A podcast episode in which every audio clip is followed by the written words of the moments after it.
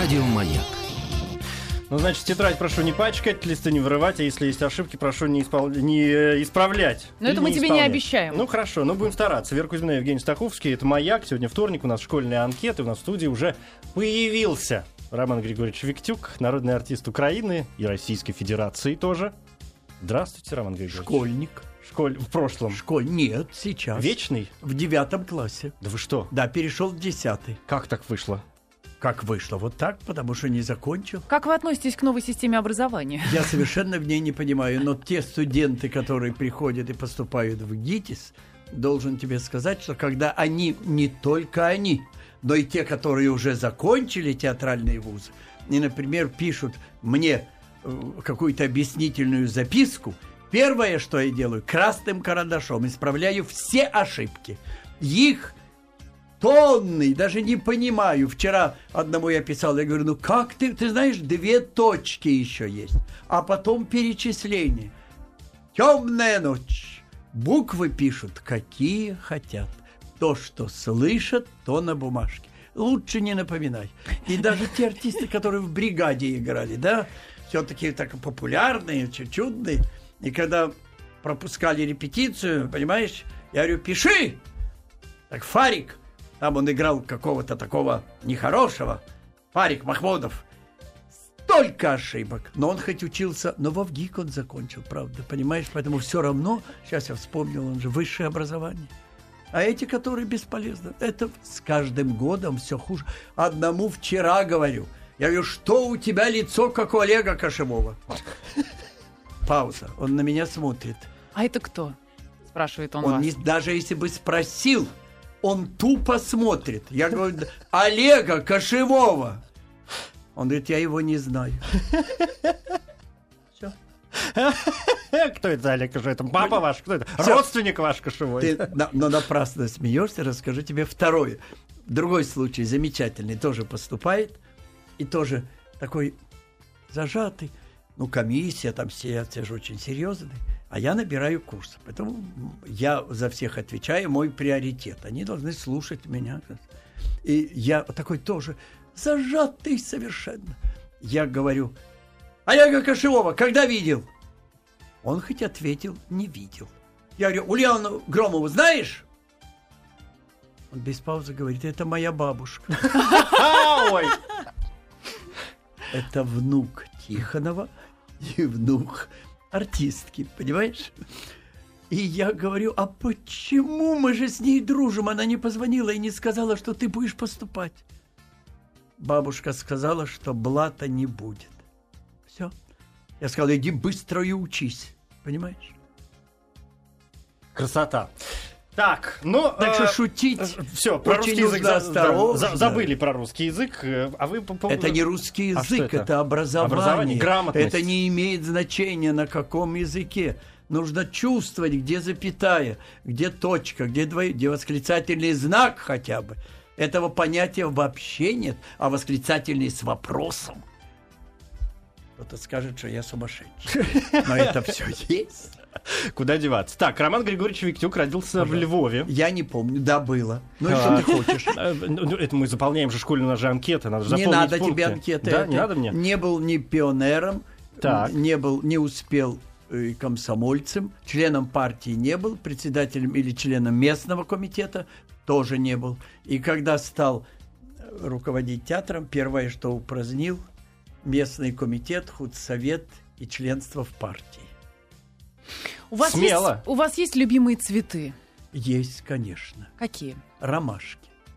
Как имя, так и значит должна быть ромашечка. Понимаешь, только полевая ромашечка, та, которая такая невинная, честная, детская, понимаешь, не придуманная, не искусственно созданная в земле с добавками. Это нехорошо. А ромашка такая вот летит, куда хочет, дует на нее, правда что-то? Желтенькое от нее летит, и сразу она знает, кому куда сесть. И сразу еще ромашечки. Оплодотворение там очевидное совершенно. Погадать опять же можно. И пог- молодец. Спасибо. И, и нужно уметь, э, если ты любишь эту ромашечку, то нужно уметь так высчитать, чтобы обязательно любит вышло в конце. Никогда э, просчитаться это неверно. Где надо своровать две, так если видишь, считаешь Ну, уже глазами. Мгм. Делаешь ведь так глазами, что ты туда не смотришь, а в это время уже руками работаешь здесь. Случайно Уже вышло, никто да. не Мгм. видит, и там э, лепесточек выпал, и все. Как вас зовут близкие люди? Ну, а какое-то сокращенное именование, может быть, есть. Никак. Ну, Вообще если- не зовут, Ну и как не? Ну если любят. Женю мы зовем Воробышек. например. Но нам кажется, что он похож. Ну, ромашка это самое лучшее. Рома- Так учитель по русской литературе меня все звал. Ромашка, да. А какое ваше самое раннее детское воспоминание? Ну, такое более-менее какое-то осознанное. У каждого же человека наверняка оно есть. Ну, конечно, есть, но есть можете, очень важное, которое определяет потом всю жизнь.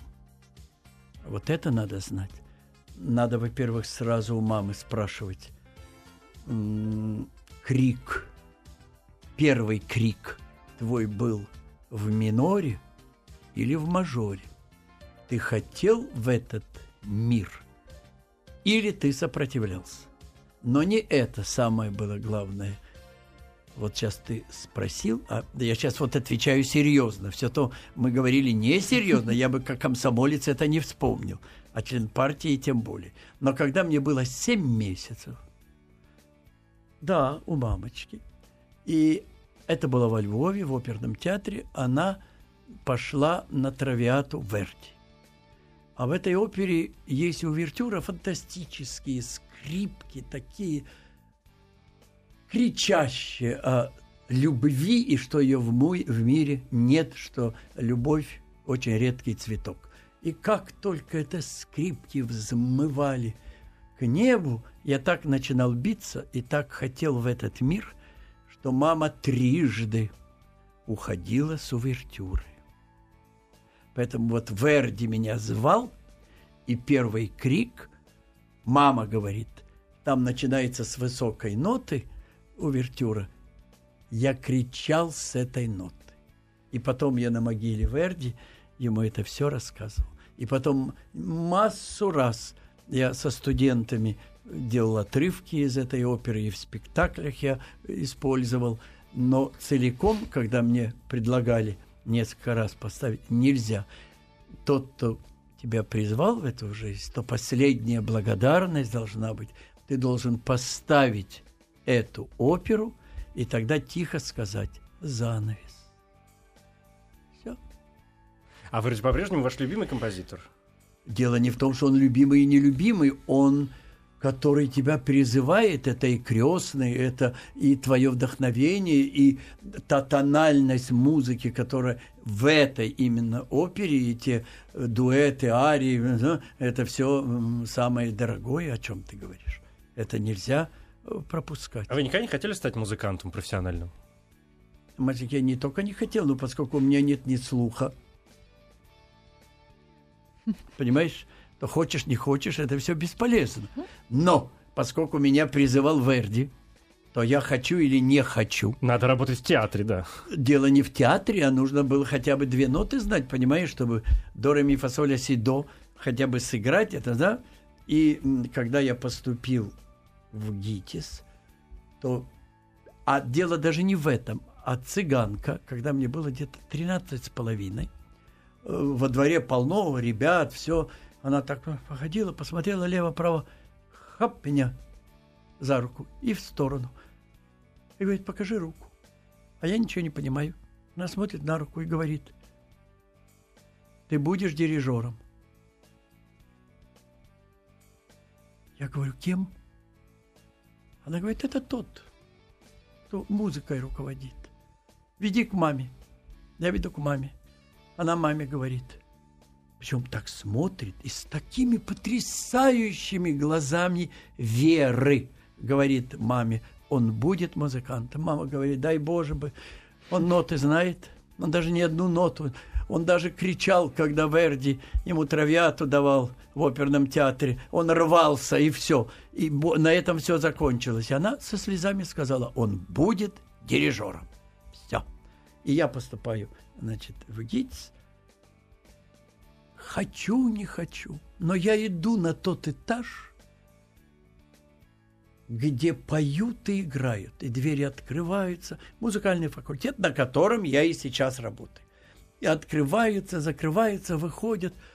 Узкий коридор, я стою под дверью и умираю, потому что это я должен быть дирижером, понимаешь? А консерватория, конечно, рядом. И учительница, которая сидела за инструментом, поворачивается ко мне и говорит, мальчик с горящими глазами, что ты стоишь? Зайди. Я зашел. А что ты стоишь? Я говорю, я буду дирижером. Она говорит, понимаешь, консерватория вот через дорогу параллельно, ты должен туда поступить. До свидания. До свидания. Я опять стою. Проходит неделя, десять дней. Я терпеливо стою. Ничего я не хочу. Открывается дверь, она говорит, заходи немедленно. Я зашел. Так ты дирижером будешь? Я говорю без паузы, хочу. Она говорит, хорошо. Садись за инструмент и сыграй как дирижер, не пианист, то музыкальное произведение, как дирижер ты его чувствуешь. Твоя, она мне сказала слово, интерпретация. Я понятия не имел, кто такая интерпретация. Если вы думаете, что я не сел, я никогда не сидел за инструментом. Я сел. Поднял руки – что-то я слышу. Опустил руки и сказал, я не знаю ни одной ноты. А это была Галина Петровна Рождественская, тетя великого дирижера Геннадия Николаевича Рождественского.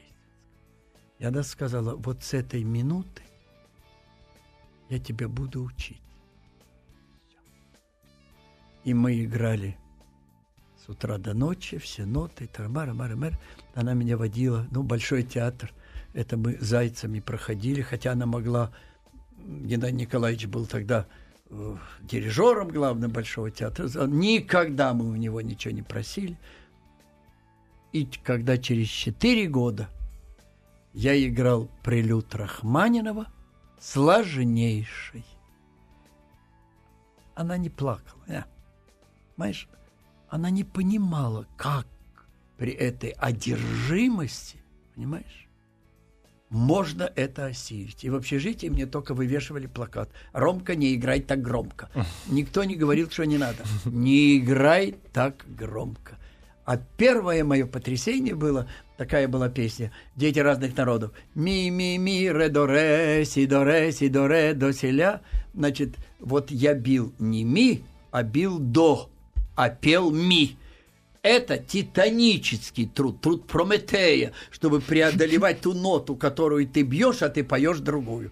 Она когда это слышала, говорила, нет, нет, давай вместе. Ну и вот, и я пел весь классический репертуар теноровый. Я, я только драматического тенора, я все страсти пел, и паяцы, ну все, что э, самая драма невозможная, а она жила Э, вот там, где сейчас э, новая опера, и в этом доме музыкальном, и в этом доме жили все дирижеры, э, все работники Большого театра, и нам не хватало времени в ГИТСе. Она говорила, идем, у меня дома сейчас никого нет, мы будем заниматься там. И мы так вдвоем пели, и я так фальшиво, а она так хорошо, что дирижер Кондрашин, великий, звонил и говорил, Галина Петровна, извините, прикройте окно. Уж очень мы все слышим. Она только говорила, напрасно, напрасно, Кирюша, вы запомните его, я вам напомню о нем. И правда, понимаешь, я ставлю в театре, я сейчас быстро расскажу, в театре Моссовета «Царскую охоту», и там Великая Терехова Больше играла. 20 лет, по-моему. 30 чем-то а. лет это шло. И, значит, и номер музыкальный, и мы пишем музыку к спектаклю, и это толстая стена, а там стекло, а там сидит оркестр весь, и он, Кондрашин. Значит, ну, конечно, я знаю, кто, да? И он продирижировал номер, поворачивается и говорит, как Я говорю плохо. Он говорит оркестру еще раз. Режиссер недоволен. Он второй раз. Я говорю не то. А там были, знаешь, э, такие нота, нота, нота, такой авангардный кусочек был. Каждый по-разному играет, разный темп, и попасть, и все. А я уже знаю мизансцену, 80 человек на сцене, уже все передвижения я знаю. А он не знает, а он машет. И он мне говорит, встаньте за пульт. Если вы думаете, я... Что я не встал? Я вот как не сел тогда, я также точно встал за пульт, первый раз в жизни. Значит, как на меня посмотрел весь оркестр – Особенно обалдела первая скрипка, видимо. Все нации, понимаешь, особенно там древние были наши русские. Так на меня глянули, а мне было все равно. Я поднял руки. Все, я продирижировал. Скочил Кондрашин говорит, вы у кого учились в консерватории? Я говорю, вы знаете, я не учился, но вы просили закрывать Галину Петровну рождественское окно, когда я фальшиво пел – он говорит, в этом доме не могло быть людей, которые фальшиво поют. Я говорю, так это был я. Понимаешь? Так что это все правда. Все предопределено, все известно. Нужно уметь только слышать уже с детских лет, в чем твое предназначение. Больше ничего другого нет. И когда я вот там ставил в новой опере э, Безе «Искатели жемчуга», и там есть ария, которую я пел с Галиной Петровной, а репетиционный зал этого театра выходит на дом Большого театра. И я певцу говорю, иди, деточка, я открываю окно. Вот смотри, вот видишь там окошечко и форточка закрыта. Пой туда. Он, если спросил бы, почему, я бы сказал, не надо. Он ничего не сказал. Он пел туда. И вдруг это форточка. Открыва. Никто и никакой руки не было. Эта форточка открылась. Я ему говорю, знаешь, ты, наверное, так хорошо пел, как я когда-то, что Галина Петровна не выдержала и прилетела, и услышала это, и сказала спасибо. Но это правда. Это трогательная очень история. А, ну, вот исходя из всего ваше, вами выше рассказанного... А почему Вера ничего не спрашивает? Она сейчас тоже спросит. Я почти плачу сижу. Я, мне мне она, нужно время. Она действительно, вы знаете, она так слушает, что я, как на экзамене, вот все рассказываю. Весь путь. Ну. А может быть, хорошо, может быть, правильно, что нужно слушать? Да. Понимаешь, да один раз, это было в Киеве, ну, когда еще вот началась вся э, отъединение, рассоединение, свобода. Там, за... Ну, а я же национальный герой, понимаешь? Это мой народный артист, понимаешь, Украины. И, да, я шучу. И, значит, такая девочка, самая лучшая ведущая, значит, пригласила меня на часовую передачу на украинском языке. Я-то думал, что она знает язык. Но когда я начал и какие-то такие слова говорю, которые она даже вообще не знает, она открыла глазули и только слезки. Но это полбеды. А вторая беда, у нее э, э, был кот. И она мне вначале сказала, это сиамский кот. Это не только мой талисман, а этот кот чувствует людей. Если человек не нравится, кот моментально уходит. Я думаю, да, тут-то было. Значит, она его держит. Я начинаю, и она молчит. Вот эти вот слезки. А я все слова говорю, те, которые она вообще в школе не слышала. И сиамский кот привстал, прозрачные глаза, перешел ко мне на колени. Она остолбенела еще сильнее, вообще замолчала. Вы могли убить девушку. Да, и котик сел мне вот сюда на плечо, сидел и смотрел мне в глаза. Я так хорошо не говорил никогда. Мне казалось, ну коты это ж оттуда, с других планет пришли создания, которые все понимают, чувствуют, их обмануть нельзя. Так меня слушал котик. Она сказала, такой передачи у меня, у меня не было. Я так никогда хорошо не вела передачу. Понимаешь? Молча и И, плача. наконец, на украинском языке сказала, дякую вам. я сказал, будь ласка. Вообще, это лучший эфир, когда не приходится ничего говорить ведущим. Правда? Мне так кажется. Дальше это по-разному бывает. Лучше, нет, хуже бывает, когда спрашивают глупости. Вот я и говорю, что лучше, Понимаешь, быть, тогда нужно не слышать это и петь свое. А какой самый глупый вопрос вам задавали в интервью? Вы помните его? Самый глупый. Ну, есть дурацкий самый вопрос. Ну, банальный, знаете, который- журналисты все равно задают какие-то банальные или дурацкие Один вопросы. и да. тот же всегда задают. Так вы гений? Ну и все. Ну, вот видишь, ты сделала лицо, понимаешь? Причем они с восторгом это не так говорят, с подковыркой. Да, может быть, да, там- Нет, с восторгом. Так вы гений, вопрос и восклицательный знак. Я всегда говорю, передача закончилась. До свидания. Наша передача, слава богу, не закончилась, но нам нужно сделать паузу на новости. На общечеловеческие. Ну, а ты теперь спрашивай, так вы гений? А, а позже, позже, после новостей я это сделаю, я подготовлюсь. Нет, сразу Да? давай. А Так вы вы- гений, Роман Григорьевич? Передача закончилась. Роман Григорьевич Виктюк у нас сегодня в гостях в школьной анкете. В очень правильное место пришел Роман Виктюк. Мне очень кажется, не- неправильно. Мне кажется, мне мы сегодня кажется. очень правильно пришли на, на работу. Да? Ну, есть такое подозрение, да. Ну хорошо. А, Ой, правильно. да. Роман Ну, Григорьевич, что? вы даете в долг? деньги имеется в виду.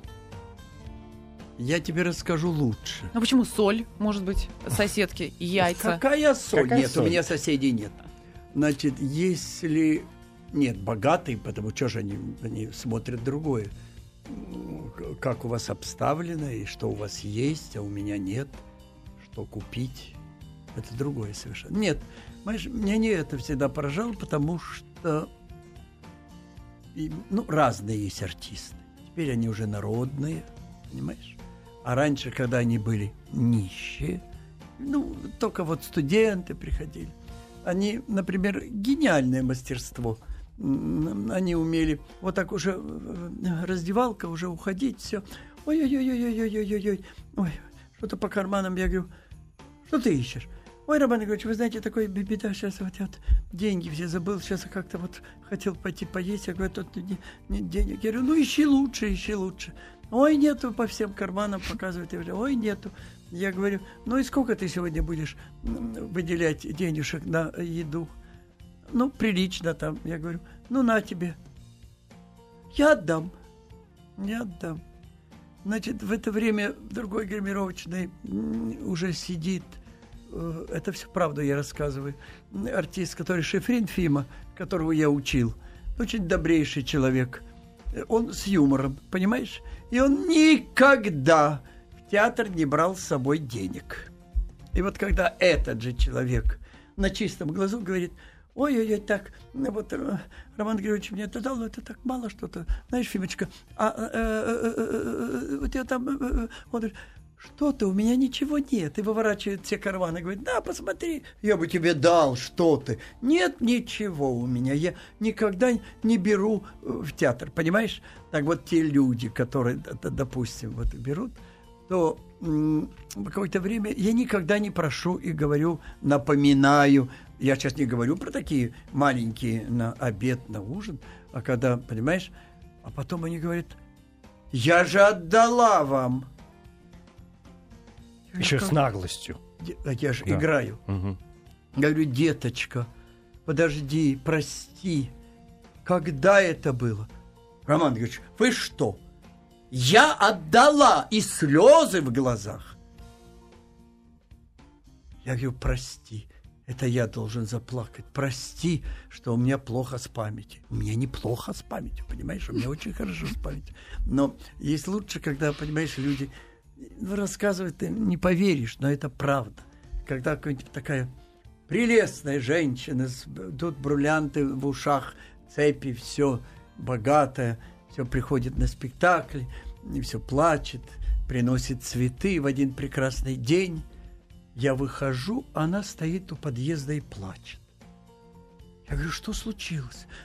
Ой, я случайно сюда зашла, понимаете, я даже не думала, что вас встречу. Вот вы неожиданно меня застали, понимаете, какая беда.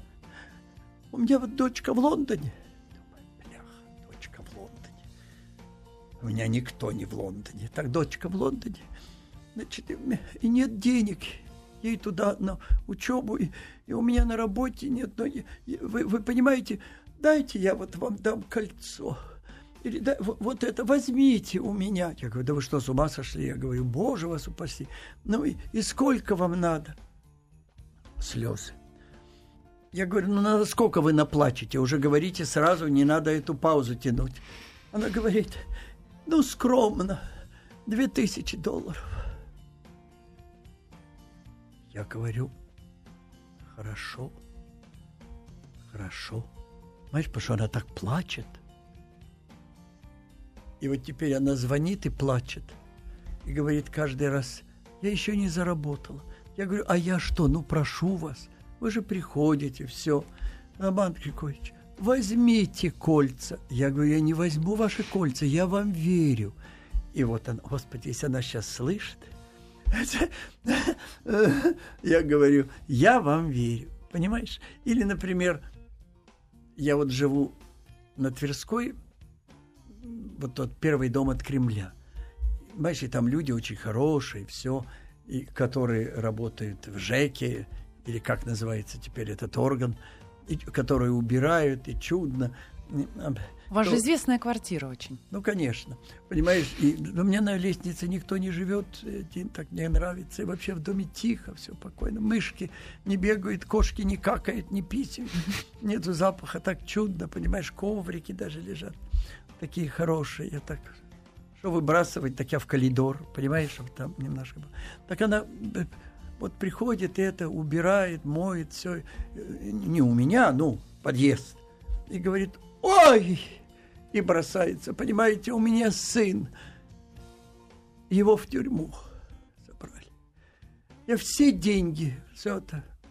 Я говорю, ну, хорошо, ну, ж чем я могу помочь? Она говорит, я принесу. Я, причем так говорит, понимаешь, слезы искренние в глазах. Я говорю, хорошо. Сколько? И опять. У меня цифра эта же. Две тысячи долларов. Я думал рублей. И так обрадовался. И хотел сказать, ну, хоть сейчас. Две тысячи долларов. Я, я буду работать на пяти работах. Я отдам. Вот, вот уже пять лет. И она все работает, и все работает. И каждый раз говорит, я скоро. Ну, ну, у нее такие глаза потрясающие, понимаешь? Может, пусть и не отдает. А то глаза-то. Ну, солнышко, ну, Отыграла же, в конечно. конце концов. да. Конечно, понимаешь?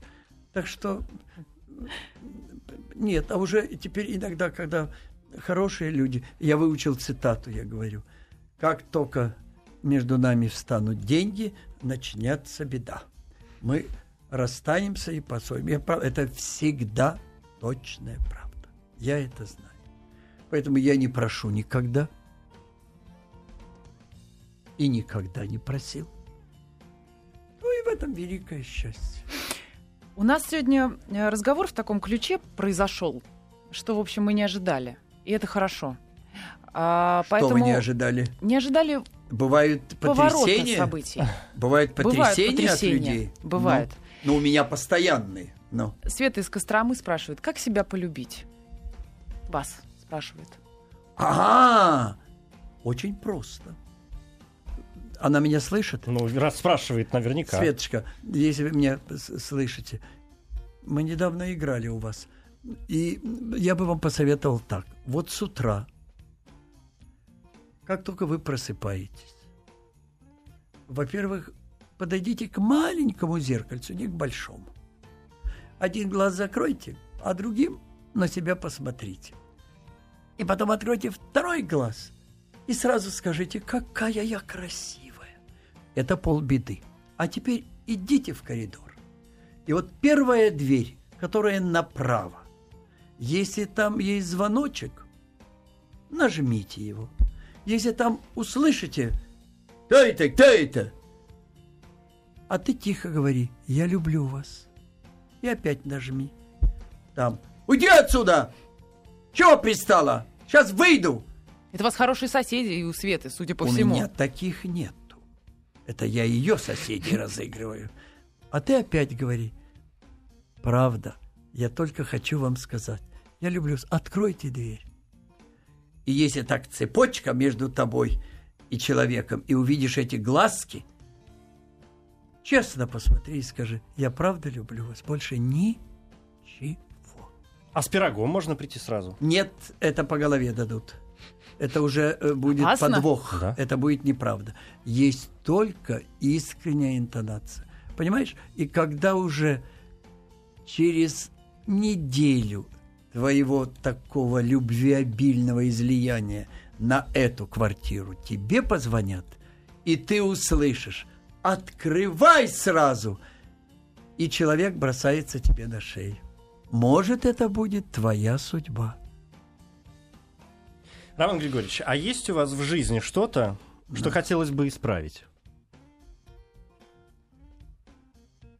Ну, конечно, исправить, потому что нужно было бы, чтобы в детстве знать музыкальную грамоту, заниматься тарама и стать дирижером. Все, Это единственное. понимаешь? Но моя цыганка ошиблась. Она тогда не знала, бедненькая, что в профессии дирижера и режиссера есть так много общего. И сейчас, когда я так вот на музыкальном факультете этим занимаюсь, понимаешь, так я в это не только верю, я просто знаю, что это только так. И когда в передаче на канале «Культура» я рассказывал о симфонии пятой Шостаковича, ты вот дирижер сам, ты учился этому, понимаешь? И можешь себе представить, в кадре сидит режиссер, держит партитуру, рассказывает Шестак не самую простую, кстати. не да. самую, самую и одну из гениальных, Мгм. листает и рассказывает. И я еще так нагло делаю вид, что я понимаю, что я там вижу. Понимаешь?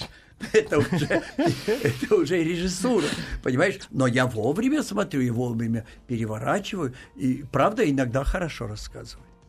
Но я правда это знаю. Вы верите в то, что мысли материальны? Не только я... Я могу тебе сказать, что самые гениальные это артисты. Это как вот Сережа Маковецкий, Валя Гафт, Калягин. Я бы уже целый ряд других великих. Я, к счастью, работал с ними со всеми. И когда вот мы репетируем, и вот Сережа Маковецкий вдруг останавливается и говорит, Романе Григоровичу, що це я роблю? Ми так не думаємо, який я дурень, ну що я зробив? Я говорю, Сереженька, я тебе направил мысль. Ты считываешь мои мысли, и ты делаешь то, на что я тебя... Тоді я геній. Я кажу геній. Конечно, Понимаешь? как и ты гений, да, и я гений. Понимаешь? и все. Понимаю, нам нужно уйти на рекламу на минутку буквально, пожалуйста. Роман Григорьевич Виктюк у нас в гостях. А что нужно сделать, чтобы вы разозлились? Не, я не к тому, что я сейчас собираюсь вас провоцировать, но просто интересно. Есть же, например, какие-то ситуации в жизни, когда вот что-то человек делает, не слышать меня. точно. Вот ты сейчас нарочно, специально за щитный какой-то блок выпустил и нарочно не хочешь прочитать то, что во мне вот уже как бы это следующий, третий наш блок разговора, правда? Я бы хотел, чтобы мы перешли на это. Вот Веруня смотрит очень вбирательно в себя, понимаешь? Так вот она прямо все точки, точки, тире взяла и сейчас скажет, что бы я хотел. Зря вы так думаете. Нет. Понимаешь, ты все-таки до радио занималась очень серьезной работой. Понимаешь? Ты людей изучала, ты их знала, ты предполагала их мысли. Правда, ты разгадывала, когда будет вранье, когда будет правда? Ага. Я тоже это знаю, я это обожаю. Понимаешь? По поводу материальности мыслей. Вот Женя, Да. Женя спросил, что бы вы хотели изменить в вашей жизни.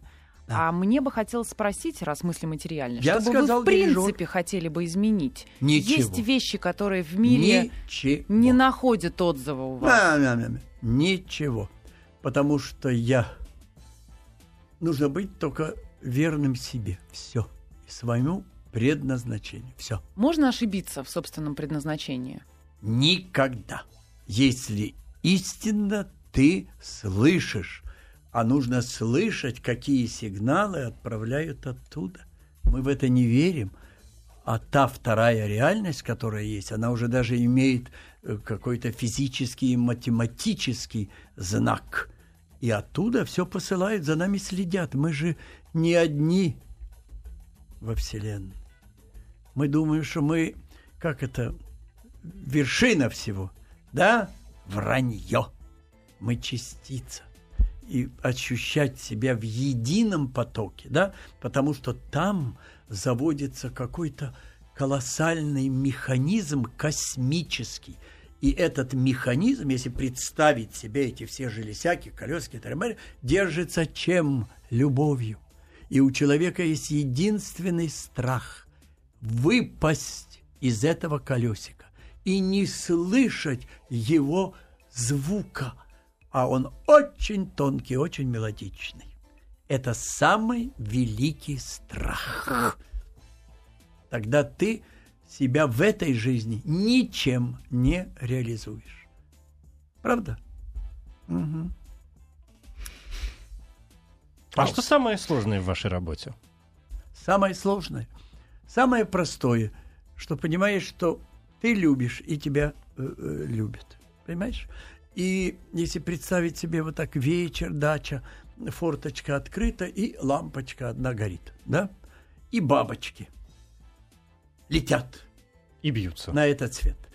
Есть такие, понимаешь, которые э, хитрые, которые садятся тебе на плечо и ласкают, и говорят, что как они любят, понимаешь? А видно, что они греховны. И тогда они быстро, понимаешь, а черт с ним сидеть, если он так... И быстро на эту лампочку. И обжигают себе крылья. И сразу улетают. Правда? Это те, которые расчет. Это вот этот век, прагматик, расчет, цинизм, юмор, что хочешь.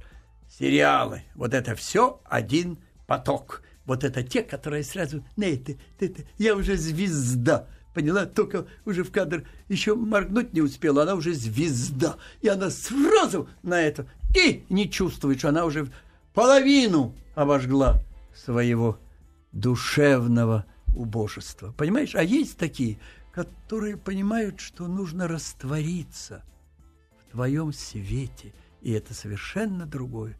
И тогда происходит это обогащение друг другом, проникновение одного организма в другой. И тогда свет уничтожить нельзя. А света в мире Пучини сказал, кстати. Я к тебе обращаюсь, потому что ты знаешь, кто это. К Жене обращается Ну, сейчас. я к Жене, потому что... Я слушателям объясняю, потому что вдруг аж- Нет, они должны по интонации понять, что это к музыканту. Так он сказал, что столько добра, что если добро свет, то свет даже, если он переживает трагедию, то есть скорбь света. Это баттерфляй. Скорбь света. Светлая скорбь. Это самое грандиозное его предощущение. Вот мы, живя в такое вот время, должны понимать, что надо все преодолевать, но все равно в скорби через трагедию есть все равно свет. Видишь, какой я умный. Вот вы знаете, Роман Григорьевич, слушаю и стесняюсь э, задавать каждый раз следующий вопрос. Да ты, ты- я уже Можно наперед я? отвечаю Да, ну, тебе. вот именно поэтому. Понимаете? То есть я еще не успел спросить, а Ну, вы мне уже давай. ответили, да. У вас есть любимое место в Москве? Да, конечно. Я тебе должен сказать, и правду тебе скажу, это Сокольники. Это вот тогда еще, когда не было этих там домов, когда были деревянные домишки. Это лет 25 тому назад, и я там снимал фильм на Первом канале по пьесе Рощина. И я себе придумал, что все это происходит именно вот на той территории. И я запечатлел все это. И дочка великой артистки Маргариты Тереховой, она была в шестом классе, и в этом фильме играла главную роль. А сейчас она у нас играет вторую главную роль в спектакле о Есенине. Она играет эту великую балерину, американку Айсидору Дункан. Дочка Маргариты Тереховой. И через несколько дней мы с этим спектаклем едем в Америку. И она поедет, и Игорь Неведров, той мой ученик, дитя фантастическое. Он уже сыграл в шести фильмах главной роли. А ему где-то 24 вонючки. Фантастический мальчишка, человеческий, понимаешь? Он вот растворяется в твоем свете.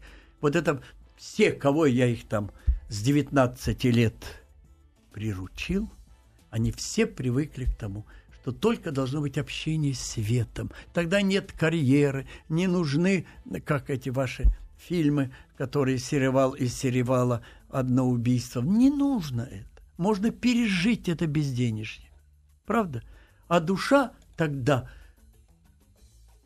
парит там, куда сериалы и не допускают. Сижу и размышляю, чтобы такого сделать, чтобы Роман Григорьевич приходил к нам каждый день, например. Как бы договориться? Как вообще? Вот есть какие-то такие... Если бы я тебе, Верочка, сказал, ты мне сейчас не поверишь, что час тому назад, я ровно час в прямом эфире был с Америкой, с Чикаго. Вчера час я был с Я Канадой. готова поделиться а вами с Канадой, с, с Америкой, с, с Америкой, Чикаго. Пожалуйста. Из И я приехал к вам. Позже я приехал к вам, уже сейчас будут, наверное, опять новости. Да. И он так гениально их читает. У него такой Паш, поток. ты смотри. Паш, держись, Слушайте, мне так стыдно, хватит, правда. У него такой фантастический мозг. Я так не умею. Роман Он Виктюк. настраивается на волну и сбиться не может. Профессионализм. Фантастика. Спасибо Одна большое. Роман Григорьевич. Что? Все. Все. Мы закончили? Да. Ой, спасибо вам. Слушайте его, он гений. Спасибо.